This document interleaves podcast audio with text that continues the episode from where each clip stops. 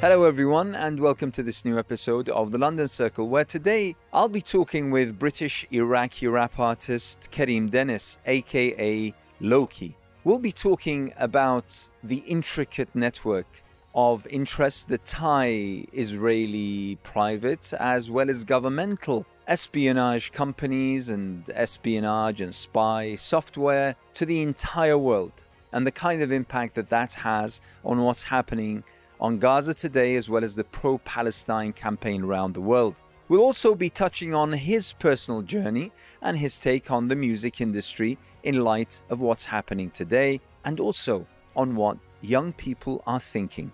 Enjoy.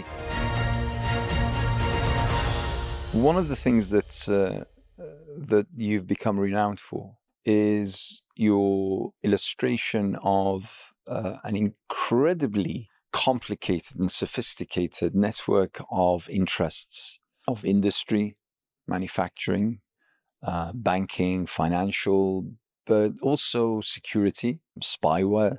Uh, it's um, it's something that I, I I don't think anyone can fail to notice that wherever you go, in whatever airport, whatever um, shopping mall, sometimes I go to some Muslim countries, European countries, and the shopping mall. You know, when you enter and there there are med- metal detectors, you can't fail but recognize that the software being used um, is a software um, that has a HQ which is in Israel. But this network of interests, um, and you've spoken about this a lot, this is something that is part and parcel of the whole struggle. I mean, this is part and parcel of the we. I mean, from my point of view, for instance, as a political analyst, as a political commentator, I talk about the uh, evils of occupation, about the humanitarian situation, about the what the international agencies such as the UN should do. But there is a side to the struggle which I, for instance, and I, I, I, I take it that the majority of, of people aren't aware of, and that is those kind of networks of interests. Tell, tell me a little bit about this. Well, one of the most um, illustrative sentences that Moshe Dayan ever uttered was post 1967. He said, We need to find a way to make the occupation invisible.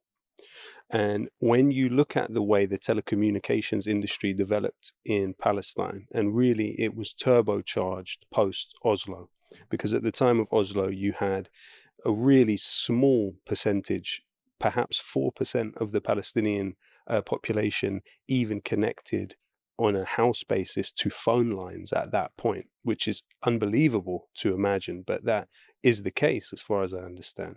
But the Oslo uh, process opened up the space for the founding of these telecommunications companies, which connected the entire Palestinian population to constant communication.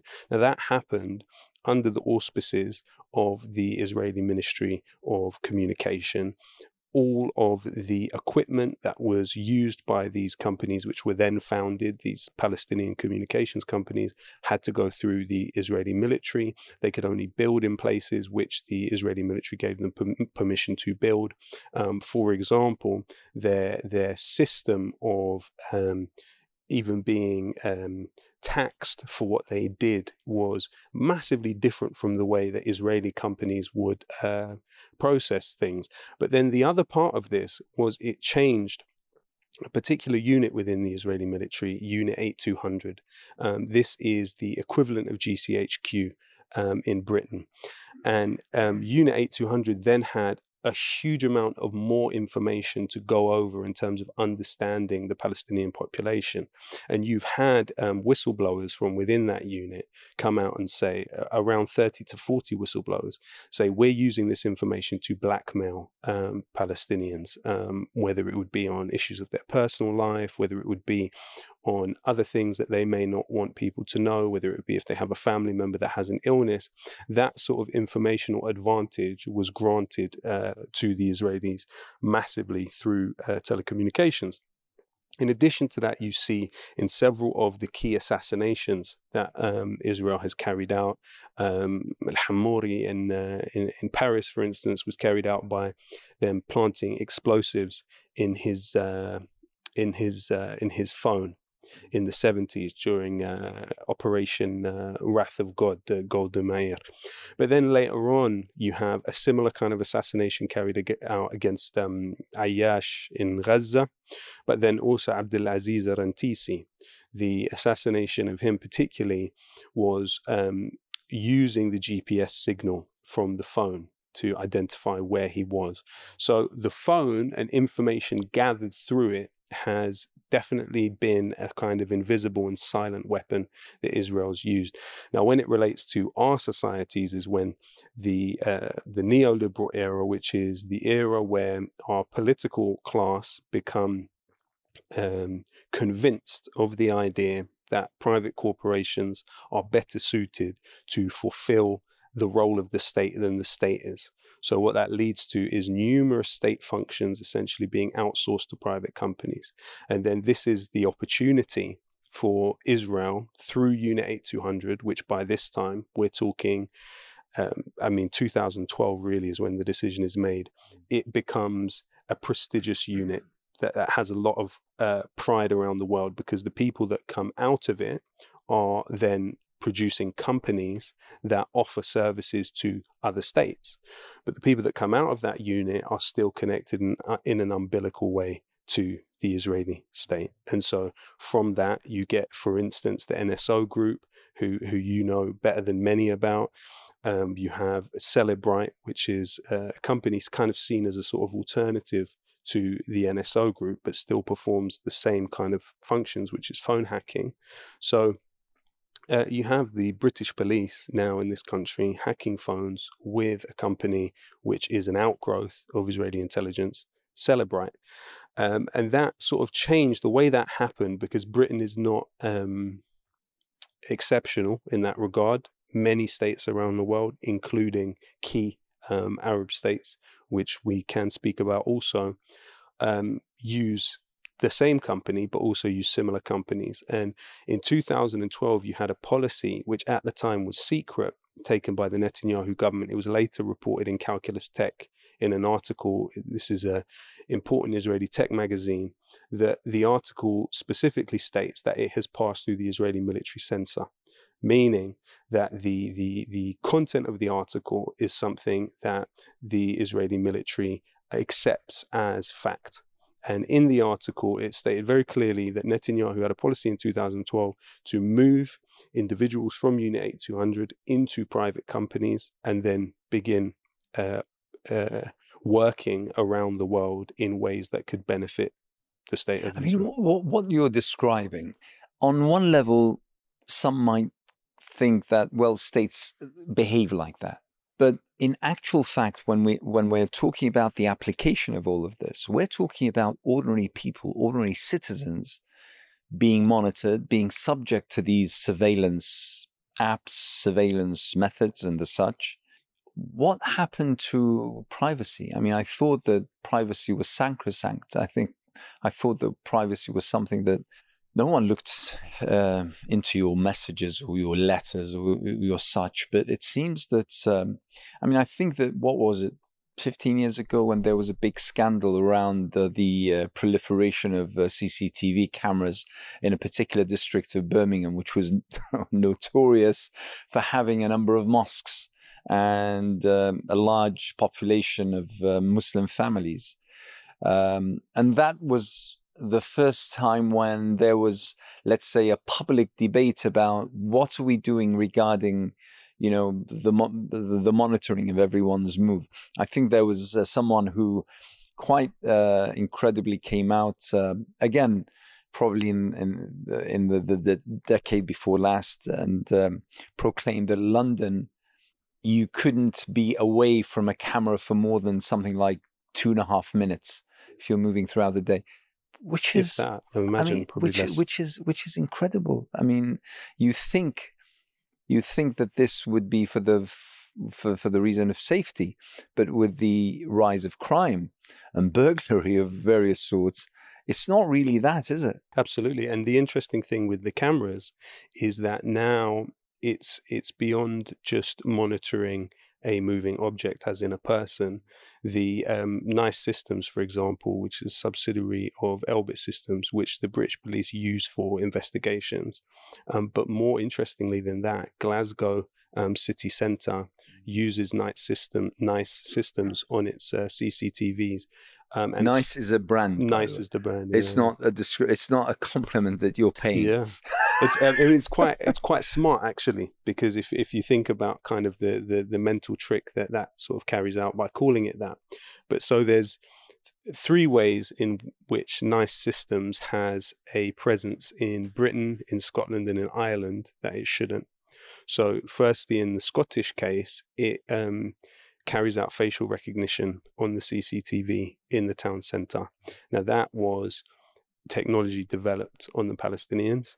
Um, and as I say, Nice Systems is a subsidiary of Elbit, which is Britain's largest, um, Israel's largest arms company. In terms of the British context, the British police also use Nice Systems. It's unclear in what exact ways uh, they use it. I think the interesting uh, point about Cellebrite is also the Foreign Office use it. So then we're getting into the possibility of obviously the Foreign Office oversees MI6. Is Britain's external intelligence agency outsourcing its functions to an outgrowth of Israeli intelligence. Mm. That's uh, an interesting part of this. But then the thing with nice systems is that even in the Republic of Ireland, which is among the most pro Palestinian states on paper, I would say, that exist in Europe for sure. Um, Alan Shatter, who was their Minister of Justice and is an Israel lobbyist now, um, said that they replaced the uh, recorders in the police stations with nice systems um, uh, machines while he was the justice minister. So then you're getting into a question of okay, someone that's gone on to be an Israel lobbyist while he was the justice minister would have had something to do with that deal, sort of an insinuation of Israeli power into very sensitive part of the uh, the Irish system. But what's also fascinating about the Cellebrite case is Cellebrite of all the Israeli companies is used by the Pakistani intelligence services. It's used by Venezuelan government. It was used by the Russians until the Ukraine situation.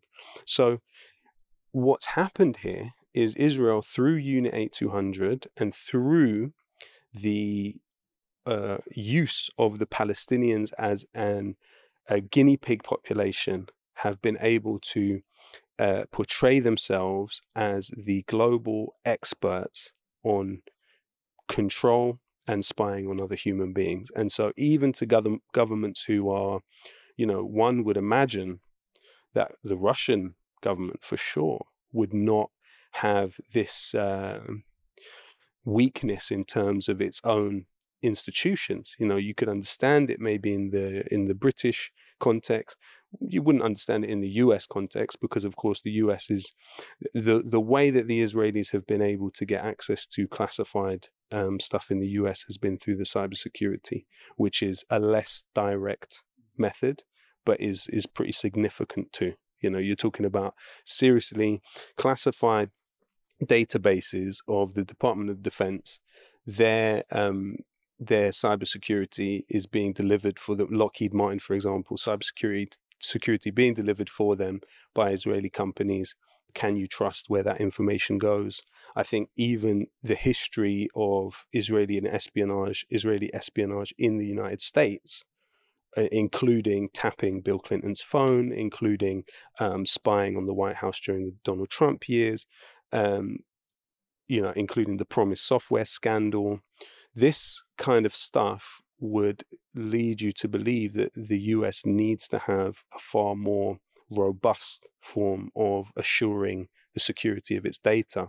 I would say one thing that's even more sweeping than all of that is this cross pollination between the Israeli security services, the US security services, and the British uh, security services. And that really the, the scariest example is um, Oracle. So Oracle provides the data services for the British Ministry of Defence, for the Home Office, for the Foreign Office, and the National Health Service in this country. Now, Oracle was set up initially to service uh, the CIA by Larry Ellison. He's believed to be the fourth to seventh richest man in the world. There's some disagreement on uh, where he falls in that regard. But he's not poor by any He's certainly not. He's certainly not. But but his uh, his angle is interesting because he's somebody that historically is one of the largest funders of the Friends of the IDF in the history of the organization. He's somebody who is such a close friend to Benjamin Netanyahu that he is due to testify for on Netanyahu's behalf in the corruption trial, um, which is not happening because Netanyahu is going to war with the rest of us. But worse than that, this company, Oracle, offered the directorship of the company to Netanyahu. Wow. So what we're saying is that the company responsible for holding the data of the MOD, the Home Office, the Foreign Office, and the NHS literally offered its directorship to Benjamin Netanyahu. You know, um, Kareem, help me out here because, you know, I'm someone who always precedes a lot of what we say by, I'm not a conspiracy theorist, a theorist, but only a few years ago, only if we had a huge scandal, which was called the Foreman hacking scandal. This seems to be on a totally different level. I mean, we had a scandal whereby millions were paid out to victims of journalists who managed to somehow manipulate the voicemail of a teenage girl who, end, who ended up being killed. And that was as big as they got, and as big as it seems to someone, a layman like myself, uh, that it could get. But you're talking on a totally different level. You're talking on a global surveillance project. Potentially. Now, okay, so the question that comes is why? Well, I mean, with the Larry Ellison case, um, I certainly cannot say categorically that that information um, is going to the Israelis. What we can say is that the CEO of Larry Ellison's company, Oracle, Safra Catz, who is herself Israeli, has gone on record as saying that Israel is um, of primary concern to us as a company. And if our employees have any problem with our relationship with Israel, then they can find another company, unbelievably. so, from my perspective, what I would say is I would question how safe the information going into Oracle is. But another aspect of the Oracle story and the procurement of the contract is a real cause for concern.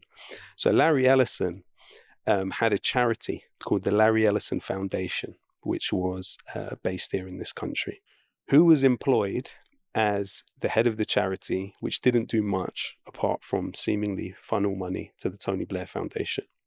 Its head was Boris Johnson's father in law while Boris Johnson was Prime Minister. Now, what happens when Ellison procures the contract for Oracle? The same month the contract is procured, the Larry Ellison Foundation in Britain shuts down. So Boris Johnson's father-in-law was getting half a million pounds Wow. per year to work for Is this. Is this public knowledge?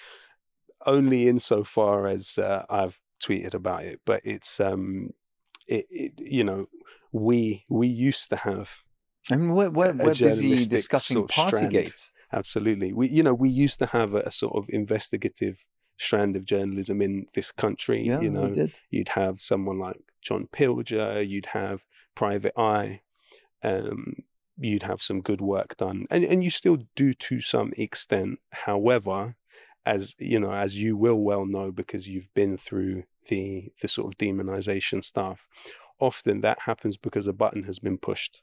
And that but- button is often pushed by somebody in a particular position of influence, which is often not somebody directly working at the paper. But then all of a sudden, all the papers are basically almost rewording the same press release. You've seen it. Yes. So, so the kind of individual, Including the typos, by the way. It's Wow. a copy paste, Wow. including the typos. Amazing. And and then the sort of interaction between that and the institutions which we rely on to administer, whether it's banking, whether it's other things, the relationship is really interesting how all of that plays out. But in this case, it would take somebody doing what I did, which is looking at the tax filings of uh, the Larry Ellison Foundation as a charity, looking at who was employed by it. It wasn't only uh, uh, Carrie Symonds' father who was employed by it, it was several high ranking figures in governmental departments at the same time. So you, you had people working in the Foreign Office, working for this charity at the same time as Ellison was bidding for this uh, massive contract. I mean, it's it's humongous, the Oracle contract. So it calls into question the safety of that information. Another aspect of how this country, whether the information is or isn't safe, has to be British Telecom. So, British Telecom in the last year has had a um, uh, a stakeholder takeover. So, the largest shareholder in British Telecom today is Patrick Drahi. Now, Patrick Drahi is a French Israeli billionaire. Now, as soon as he took the majority stake in British Telecom, it triggered a national security investigation by the British government. They did not say why, but it's my, and I think this is fair to say, that there was suspicion on the parts of some in the British establishment that this individual um, works for the Israelis in some capacity, and I'll explain why. Patrick Drahi is also the founder and owner of I24, the I24 news channel. Now, I24 in this recent period was the channel responsible for the 40 beheaded babies claim. And the Haaretz investigation several years ago found that I24 was working as a proxy for the Netanyahu family. So, so, so we are not alone in having these suspicions about these particular ways in which, you know, and he bought, for instance, the Liberation um, uh, newspaper in France, which was founded by Jean Paul Sartre, and replaced the editor with somebody who had come out of Unit 8200. So all of these are questions. They're not assertions. I, I, I cannot say categorically um, that our information and our phone calls are being given to a foreign intelligence agency. What I can say is individuals that are close to those for, to that particular foreign agency and as I've demonstrated very close to particularly Benjamin Netanyahu are in situations of sensitivity when it comes to national security. I mean, listen, all that you're saying and all that you have said on your social media posts and the such, and also the, the, the public speaking engagements in which you've illustrated um, um, elements of, of, of these connections, they make for absolutely fascinating and quite intriguing um, you know sort of they they they provoke the the mere question that you know what's going on.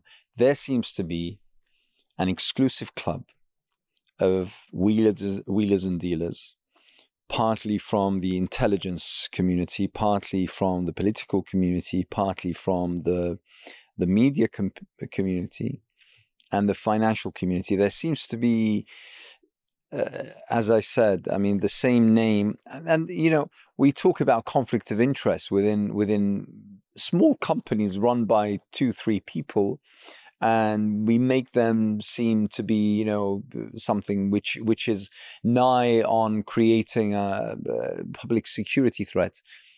But yet here we are talking about a, a, conflict of interest in an industry that is so dangerous if put in the wrong hands. Absolutely. And yet there seems to be almost no no murmur about about about all of this. This is this is problematic to to the extreme. Now, you mentioned that you started off with the Moshe Dayan and post 1967, and then you you said that this was after Oslo in 1992, 1993. Was I mean, was is it that we entered after 9/11 a phase of time, the war on terror time, when people became a little bit lax with their own privacy, with affording governments more and more slack when it comes to invading their own privacy under the pretense that you know we're being protected? Was it? Did do you think that 9/11 played a role? Absolutely. I mean, the Patriot Act was sweeping um, and gave, on that exact basis, um, the rights to do everything. You know, monitor bank accounts in real time, that was the US, and that didn't apply here, though you have uh, recent legislation that's been passed here which will allow the government to monitor bank accounts in real time of people that they have suspicions about. These are obviously gross violations of people's privacy. You know, in the case of banks, though, the kind of incestuous relationship with intelligence agencies has been there. HSBC is a perfect example um, you know, where you had a former very high ranking figure in uh, MI5 go directly into heading up HSBC. And of course, that coincided with the targeting of Muslims in this country. At the same time, you had Shawcross um, with the Charity Commission and, and all of the, the consequences that that led to. I think we also need to have more clarity um, and that's difficult because it's not publicly announced, but more clarity about the extent of integration between um, the US and Britain. You know, there's 12,000 US soldiers in this country. Um, Oracle is primarily uh, a creature of the CIA. It has a a high ranking figure there, if not the I think the deputy uh, director is uh, is former um, CIA, but also it serviced the CIA and was set up for that uh, purpose. So, with the US having full access to things in this country, Israel has kind of gone along um, in, I would say, the last few decades in an in an kind of elevated way. But there's imagine this: there's an organization called the UK Israel Tech Hub. Pardon me. Now, the UK Israel Tech Hub is based within the British Embassy um, and it's staffed by former Israeli military and intelligence personnel. It's headed by a gentleman called Haim Shani, who is the um, former um, Director General of the Israeli Ministry of Finance. Now, this organization, which exists inside the British Embassy, has the stated objective of procuring public sector contracts for Israeli tech companies in Britain. And who's it funded by? Is funded by the British Foreign Office, it's funded by the British uh, Department for Trade, and it's funded by the embassy itself. So, can you imagine that British taxpayers are funding an organization that has the stated objective of procuring public sector contracts for uh, what is essentially companies that are an outgrowth of a foreign intelligence agency. That's how you get Cellebrite, which, by the way, Haim Shani was simultaneously a director of at the same time as he was director general of the UK Israel Tech Hub.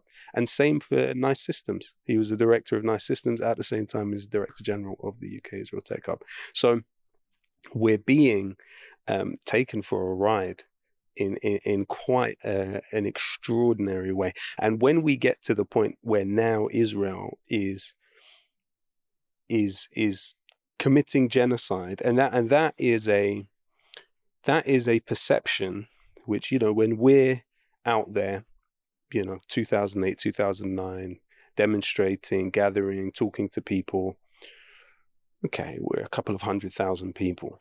And it was strongly felt within our community. It was a source of pain, bitterness, and uh, real tribulation for us all, all on a personal level. But now we're at a stage where that perception that Israel is committing genocide in Gaza is, I would say, a majority of humanity has that perception. You know, and even when looking at mm-hmm. the, and this is, you know, a slightly different direction, but when we look at the the governments which designate Palestinian armed resistance, which is their right under UN Resolution 3246, to Israeli occupation as terrorism. Okay, so you've got the British government, which supposedly represents about 60, 70 million people. Okay, you've got the US government, which supposedly represents a few hundred million people. Okay, you've got the Japanese government and you've got the EU. So let's put them all together. it's less than a billion human beings, are represented by governments that designate Palestinian armed resistance categorically as terrorism. What about the rest of the governments in the world? What about the government of Turkey? Less than 100 million people? Okay. What about the government of Venezuela? What about the government of Iran? What about the government of China, over a billion people? What about the government of Russia, several hundred million people?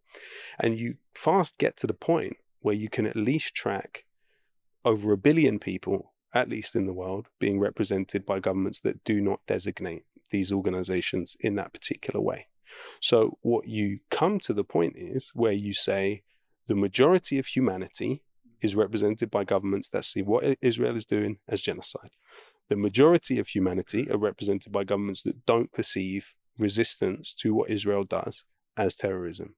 You know, we, in terms of our political space, are more in tune with the perception of the majority of the world than these uh, particular forces who are in many cases you know now you have an interesting point where a lot of pressure is being put on the police and the CPS separately by Israel lobby groups like the Board of Deputies, Community Security Trust, even the Israeli embassy to use the IHRA definition in cases.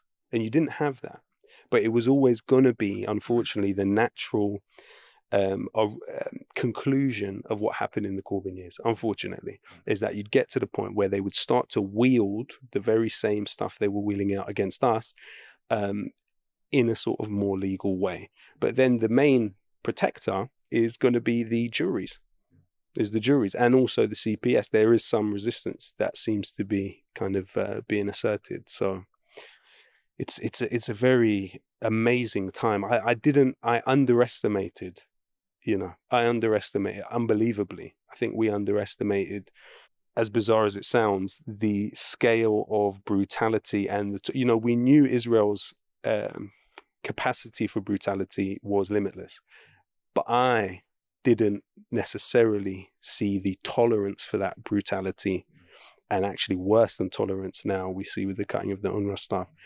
direct complicity in it being as limitless as it is. I mean, what, what's your hope for the uh, ICJ case that the South Africans brought? I, I, mean, me personally, I see it as a the the interim uh, ruling, which was uh, issued, was massively encouraging, and and uh, and I say why, because the perception that a lot of us had were that the judges would vote in line with their government's position.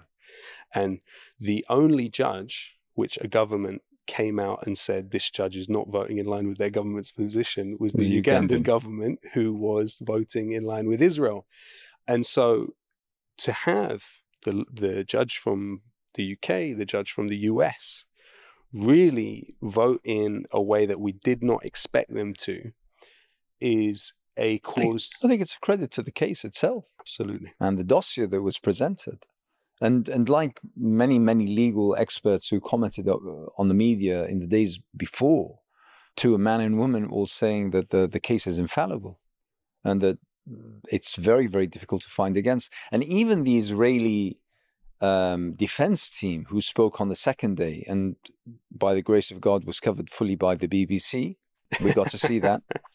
Actually, didn't respond, didn't go to respond point by point as a defense would normally do uh, to the case, but they went on various directions, talking about the the history of the Holocaust and the the prosecution of the people of uh, of, of a Jewish faith in in Europe in in the last century and the such. But the mere spectacle, and this is something that I've spoken about, the mere spectacle of uh, a legal team from South Africa standing man after woman after man after woman um, talking so brilliantly, uninterrupted, you know, for eight hours. It was touching. In front of the entire world. I mean, in in my memory, that's never happened before. And in a in a in a global pat- platform such as the ICJ, that is unheard of.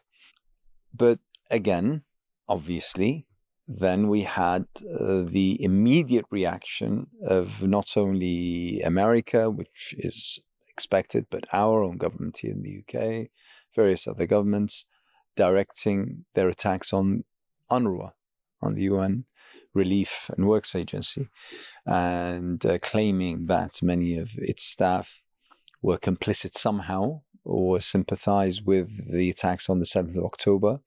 So now we have uh, another line, a direct attack on the people of Gaza, whom uh, were hoping that the ICJ's provisional measures regarding allowing aid would give a little bit of relief, a little bit of. It, it shows us, um, and you're absolutely right. I mean, you, you, you knew that, that there were brutal decision makers and people who were heartless, you know, those kind of romantic descriptions that we often use as politicians, but uh, you never thought that there would be such a sustained, relentless, absolutely despicable attack on every single child in Gaza, every single woman, every single man. Um, you never thought that you actually see it, live through it. And it's been going on not for days, not for weeks, but now we're coming on onto what, four months? It's, uh, it's, it's incredible. And, it, and, it, and I think it speaks for, for the kind of world order that within which we live. You know, whether we're talking about international law, whether we're talking about uh, the international community per se, and, you know, you went uh, and very briefly described how, you know, those who outlawed the armed resistance of the Palestinians and that they barely make something like 15% of the world population. Um, but in a way, the international community, that's the problem of the international community. I mean, you have a Security Council, which is made up of what?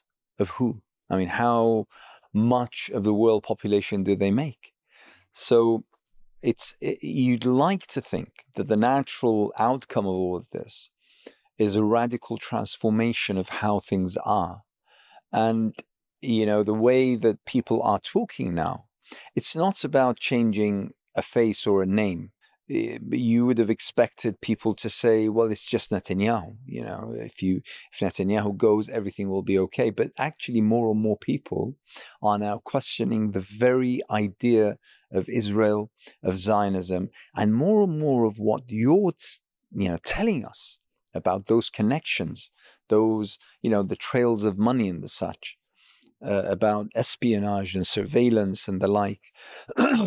Just a few weeks ago, we had the Epstein Epstein scandal and the names, and again, people pointed to you know going back to Robert Maxwell and uh, and to that particular link and, and, and the like, and it's it's you know it might have taken Gaza and the horrific pain and suffering over the course of the past 100 and so days for people to start asking those questions. Do you feel that we're in the throes of a transformative moment, maybe? I feel it can be, but um, we have to be careful about what we allow, particularly the United States and and Britain, to get away with in terms of PR, because Israel has two markets of consumption for its PR, which are at odds. So the Israeli government has to appeal to the Israeli population, which is certainly the most right wing, um, with with um, fascistic tendencies as a population. It has a, and, and and part of it comes out of the the failure of what they call the first Aliyah. So the first Aliyah, the movement of which preceded Theodore Herzl, it was the movement of um, European Zionists to Palestine in the late 1800s, and it was perceived as a failure because they employed Palestinians to till the soil. And so then that led to the strand of muscular kibbutzism, which was this idea of Europeans doing it for themselves under the sun but also this understanding of the division of labor, whereby you had to have separate um, institutions that were uh, labored by only Jewish people. One of the only places in Palestine that didn't have that was the railways. So, where you had Palestinians and Zionists um, working together. But other than that, and then also obviously the British mandate had within it the legal obligation to implement the Balfour Declaration, which meant setting up separate institutions for Jewish people and for indigenous Palestinians, Muslims, and Christians. So, where those fascistic tendencies come from is in that idea of a an authentic core. But the most sort of contradictory aspect of it is that when you look at the grandfather clause, so the law of return, which says that any person that has a Jewish grandparent can go and become an Israeli citizen, when you look at the influx of Indian laborers now being brought in to replace the Palestinian construction workers, um, Ecuadorian labor, uh, thousands, tens of thousands being brought in, these are non Jewish people. Um, the society has aspirations or pretensions of being an exclusivist Jewish utopia. And so it's a sort of fantastical, idealistic idea which sacrifices others for the greater good, which cancels the humanity of other people for the greater good. But what it is in actuality is quite a melting pot because Hebrew, even as a language, was not spoken, was not spoken um, until the Zionist movement had to artificially produce this this sort of renaissance of the language from being a language of religious practice to being a, a language spoken on a daily basis. I mean, Theodore Herzl, one of the things he said, he said, he said, we are not Europeans now, but we will be when we're in Palestine. And he perceived, I mean, yeah, he died in 1905. So, you know, I understand those that would say he wouldn't have a realistic perception, but he perceived the language of the state to be German. He said, when the state is set up, speak German. so anyway, that was quite a tangent. But my, my, my point was was that my fear in the potential for transformation, it's transformation certainly in terms of perception, as as you will have seen too, and I've seen people who previously were indifferent to this cause, which has been of great importance to us, they now are adopting it in a very passionate way. And that's really exciting and brilliant. The worry is the extent to which that can then become uh, reflected within intransigent political systems. And then the worry in the US context is if Trump is next, which seems less of an if day by day, you know, the Israeli government has been funding several organizations, the most important one, the Temple Institute, um, and, and, they've been funded by the Israeli Ministry of Culture and the Israeli Ministry of Education for several decades now. The stated objective of this organization is the complete disappearance of Al Aqsa and the replacement of it with um, a temple which they believe to have existed twice in human history, once to have been destroyed by the Romans, another time by the uh, Persians, um, according to the, the, the belief that some have. Now, this organization historically had an antagonism with the Israeli military. Uh, the Temple Institute and supporters of the Temple movement, the Temple Mount movement, they were arrested by Israeli police and stopped by Israeli soldiers from launching terrorist attacks on Al Aqsa. Now, their relationship is so hand in glove and it's it's since the Gilad Erdan period, um, 2015 or so, but it precedes that, whereby people now, and this is according to an Israeli army investigation, not not me. The Israeli army investigation found that the Israeli government was offering as an alternative to conscription membership of this organization. So, so to that extent, it's being state sanctioned, the destruction of Al Aqsa. So that's the next phase that, the emptying of the West Bank, the the all-out war with Lebanon, the you know these are the next phases, and they're ugly. They're really ugly. These next phases, and Trump has the grit, the steel, the determination uh, to carry out these things. And I think, especially in the sort of the Arabic speaking societies side of it, one of the leftovers from the Trump years, which has received zero scrutiny during this period, is um, a, a a company called Affinity Affinity Group, a hedge fund, which is run directly by Jared Kushner, but he started it with two billion dollars from the Saudi government.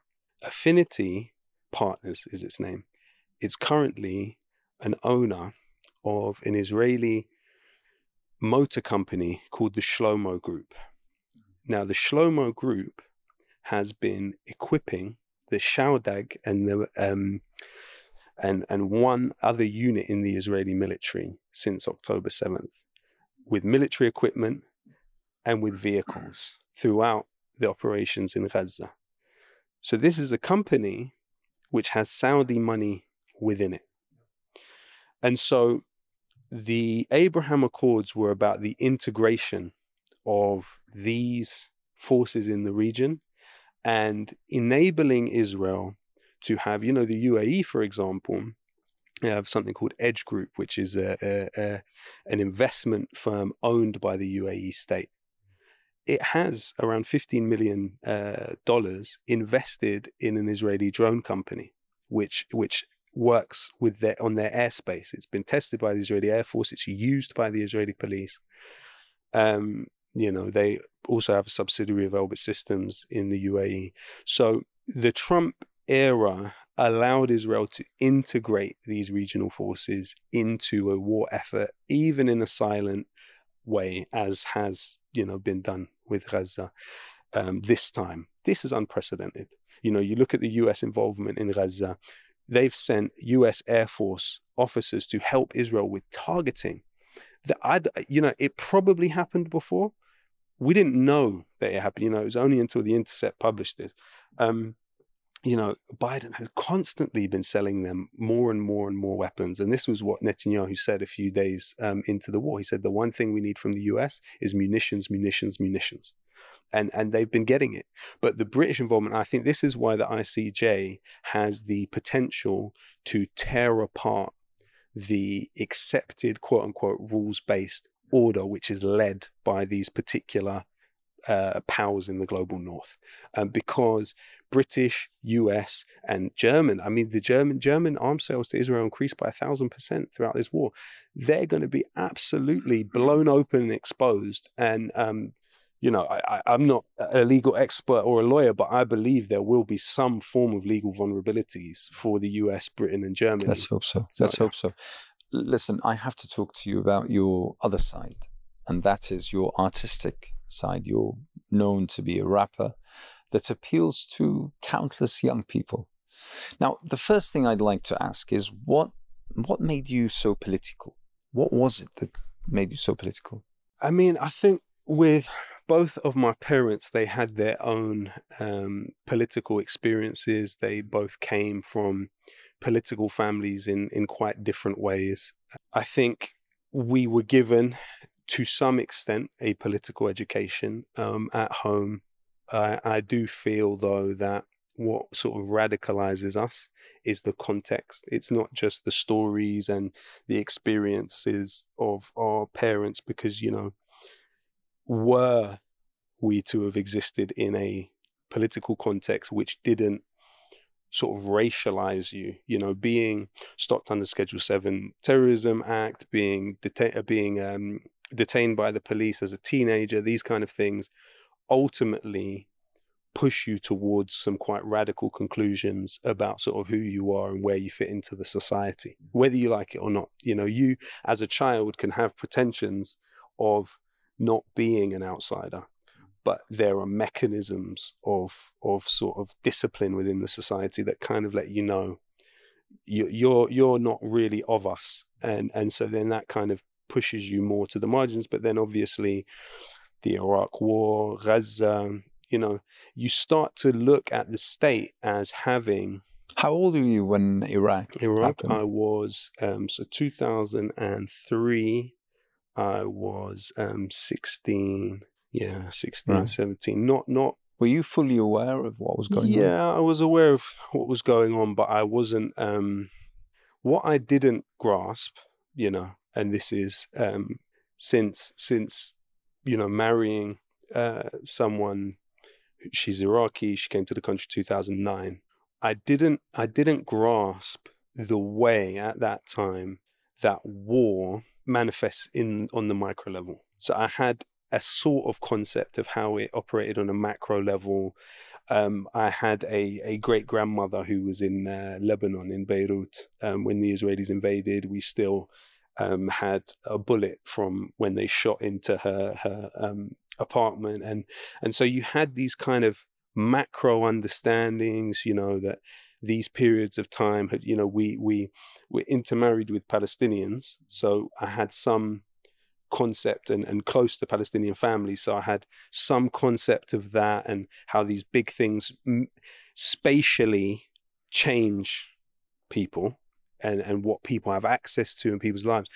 But I didn't get how, on a micro level, even that process that was happening in 2003 would then manifest in my own nervous system, let alone the nervous system of other people and then people that I don't know how that um, destabilizing force and that kind of feeling of a lack of safety while obviously you know comparatively it's absolutely nothing compared to people that were um, you know in iraq at the time. But even us here you know Sinan Antoon he um, he called iraqis during that period like barbarians in rome. Um, so we were inside that border you know, the internal outsiders. Um, you know, I think Iraq as a child was like al-ghaib al-hadir. Yeah, and it's like it's it's there, but it's not there. It's not there, and it's not there, but it's there. Yeah, and it's like you have a, a sort of tendency, um, as you know, you you may have have seen it as well. Also, some of us sort of raised in diaspora, we will go through. Uh, stages of our understanding of who we are and then our relation to the the homeland for example so you've got the uh, the saying اللي ما يقدر يرقص شغول القاع yeah so, so, so fe- feeling that that sometimes you'd get among people in positions similar to our positions um, maybe they might see themselves as better than Iraqis, or maybe they might, especially during the war on terror, as a way to disarm targeting, they might turn Iraqis or people like them into the butt of their jokes when they're around others in order to try and, you know, um, break the ice or avoid kind of uh, any problems.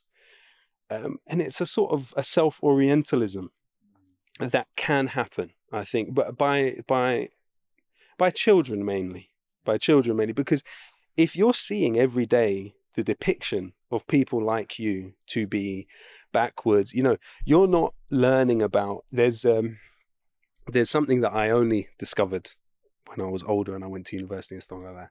In the British Museum, there's one interpretation you can take from the British Museum, which is okay, this is stolen goods. Absolutely correct. But there's another interpretation you can take if you look carefully. So there's something called King Offa's coin in there. Now he was the uh, um, the the ruler of um, uh, Middle England when England was a was a heptarchy um, in Anglo-Saxon times. We're talking the 700s, and you have a coin which has the Shahada on it, La ilaha illallah Muhammad Rasulullah, written in Arabic, which seems to be clear that it's a non-Arabic writer that's done this in order to kind of mimic the economic prowess of the Abbasid at that time. And even you look at like the fingerprints of Arabic on the English language. And, and one of the interesting ones in the Iraqi context is Ruz. So Ruz being developed in Iraq then becomes rice in England. But then in the Iraqi context, after the British Mandate in Mesopotamia, it becomes Timman. so, so you, you think about that sort of interesting exchange. You know, you've got gahawa, coffee, sukkar, alphabet, alphabet. But these are all things as a child you don't. I mean, I, I, am intending to uh, translate these things to my to communicate these things to my son, so he has he's able to have uh, a form of of pride. But I think at that time, when a lot of what you're seeing is this sort of industry which is based on depicting you and people like you, or people you may feel you have an affinity with, as ultimately backwards and prone to violence. And that's simply because the state has adopted a hostile uh, posture towards you. That's not because that's representative of the Iraqi population. That's not because of anything like that. You are a targeted population. And so, you know, all of that takes a long, long time to realize and form a healthy relationship with. I think, I think, I think that's the most important thing. And, you know, as you will know, you know, we're trying to raise healthy children here and um, children that have a, uh, a sense of self which is not defined by those who seek to dominate the countries of What, origin. what do you what do you hear young people worried about? What do they ask? What's what what what kind? I I know that you know I have two grown up uh, boys, and um, I always tell them that they should be ready for a very very tough world. And they sometimes joke and they say, "Well, thank you for ruining the world for us." um, but uh, it's, so, it's so hard. Talking to kids is so hard. It's very, you, very you, hard, You have to find a happy medium. I, you don't want know, I know. to scare them too much. But yeah, what what I mean, what do what do young people tell you? um, What I, are they worried about? I mean, Do they think about the things that you tell them? Do they think about those? kind of those- this, this long, long-winded uh, Do- I mean, do- do- connections. I mean, yeah. I mean, um, does it help the conversation? That's a good question. I mean, I think if we were to kind of try and break down the core of what both they, you, and me are worried about, it is a political system which cannot assimilate their problems, their hopes, their fears, what they want to see in the world, um, the things they care about. And I think that what what I do with the music is probably symptomatic of a political system which cannot integrate this point of view. You know, we saw the attempt with uh, with Jeremy, we saw the attempt with others across the years to try and bring in to those corridors of power these kind of what I would like to think are sort of pro people ideas. And so when that's not reflected in the political system, people will look for it outside of the system. And and and so I think the one of the interesting things with the music industry is it's it's no different from other uh, sort of reflections and manifestations of power. It has all the same kind of dynamics within it, um, meaning that unfortunately the music, and I would say it's it's progressively got worse the older I've got. Become because for me, rap taught me empathy. That that was the thing that rap taught me. I was able to listen to somebody on a very intimate level, hear about their daily concerns, and often people who had different lives to me. And so I was, through rap, placing myself in somebody else's shoes. And that is a great thing, you know, to, to for, for, for that to happen to young people. But then the older I've got, the more and more corporatized I feel it's got, the more and more kind of as a handmaiden to the economic, dominant economic, political, uh, economic system. Uh, It becomes a kind of a, um, a vehicle, a conduit for advertising, you know, and also even on the community level, you know, I'm I'm from Ladbroke Grove. I care about the children there. I've known them, watched them grown up, and I've seen them get pushed in certain directions, not just by the music, by the the, the cultivation of particular forms of belonging, particular forms of belonging which I would say determine people's people's value based on their ability to take part in nihilistic, um, socially vi- violent acts. Barakallah. Habib, shukran. lovely, absolutely fantastic.